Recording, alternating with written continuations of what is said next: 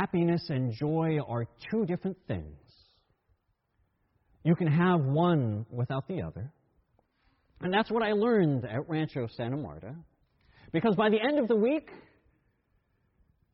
I was sunburned and exhausted. My back ached and my hands were blistered. And I couldn't wait to come back again. Because here's the thing all the happiness that I could have at home on my day off, pondering how I would pamper myself, it couldn't compare.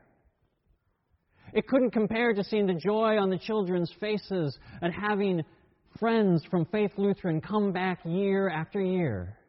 It couldn't compare to seeing what we had accomplished in the time that we had been there and comparing it to what generations of Faith Lutheran people had done in the years that preceded me, which now we got to enjoy. It couldn't compare to realizing that I was leaving a lasting legacy that not only would change the lives of these children, but would change the lives of everyone these children encountered. An angel of the Lord named Karen Avis had asked me to give up my happiness so that she could invite me to experience joy. And I was grateful for it. My friends, Christmas, it's not about happiness. It's not about gifts or decorations or even parties. So if you lack those things, or if you have those things and you realize something is still lacking, know this Christmas is an invitation to joy. Christmas is an invitation to serve others, starting with the child who needs a family, be it in Bethlehem or Mexico or Chico. Christmas is an invitation to put aside our pleasures for a day and focus on our eternal purpose. To bring forth Christ in this world. Christmas is a time to remember that our troubles are temporary, but that God's mercy is eternal. And here at Faith Lutheran, we want to literally invite you into that Christmas joy.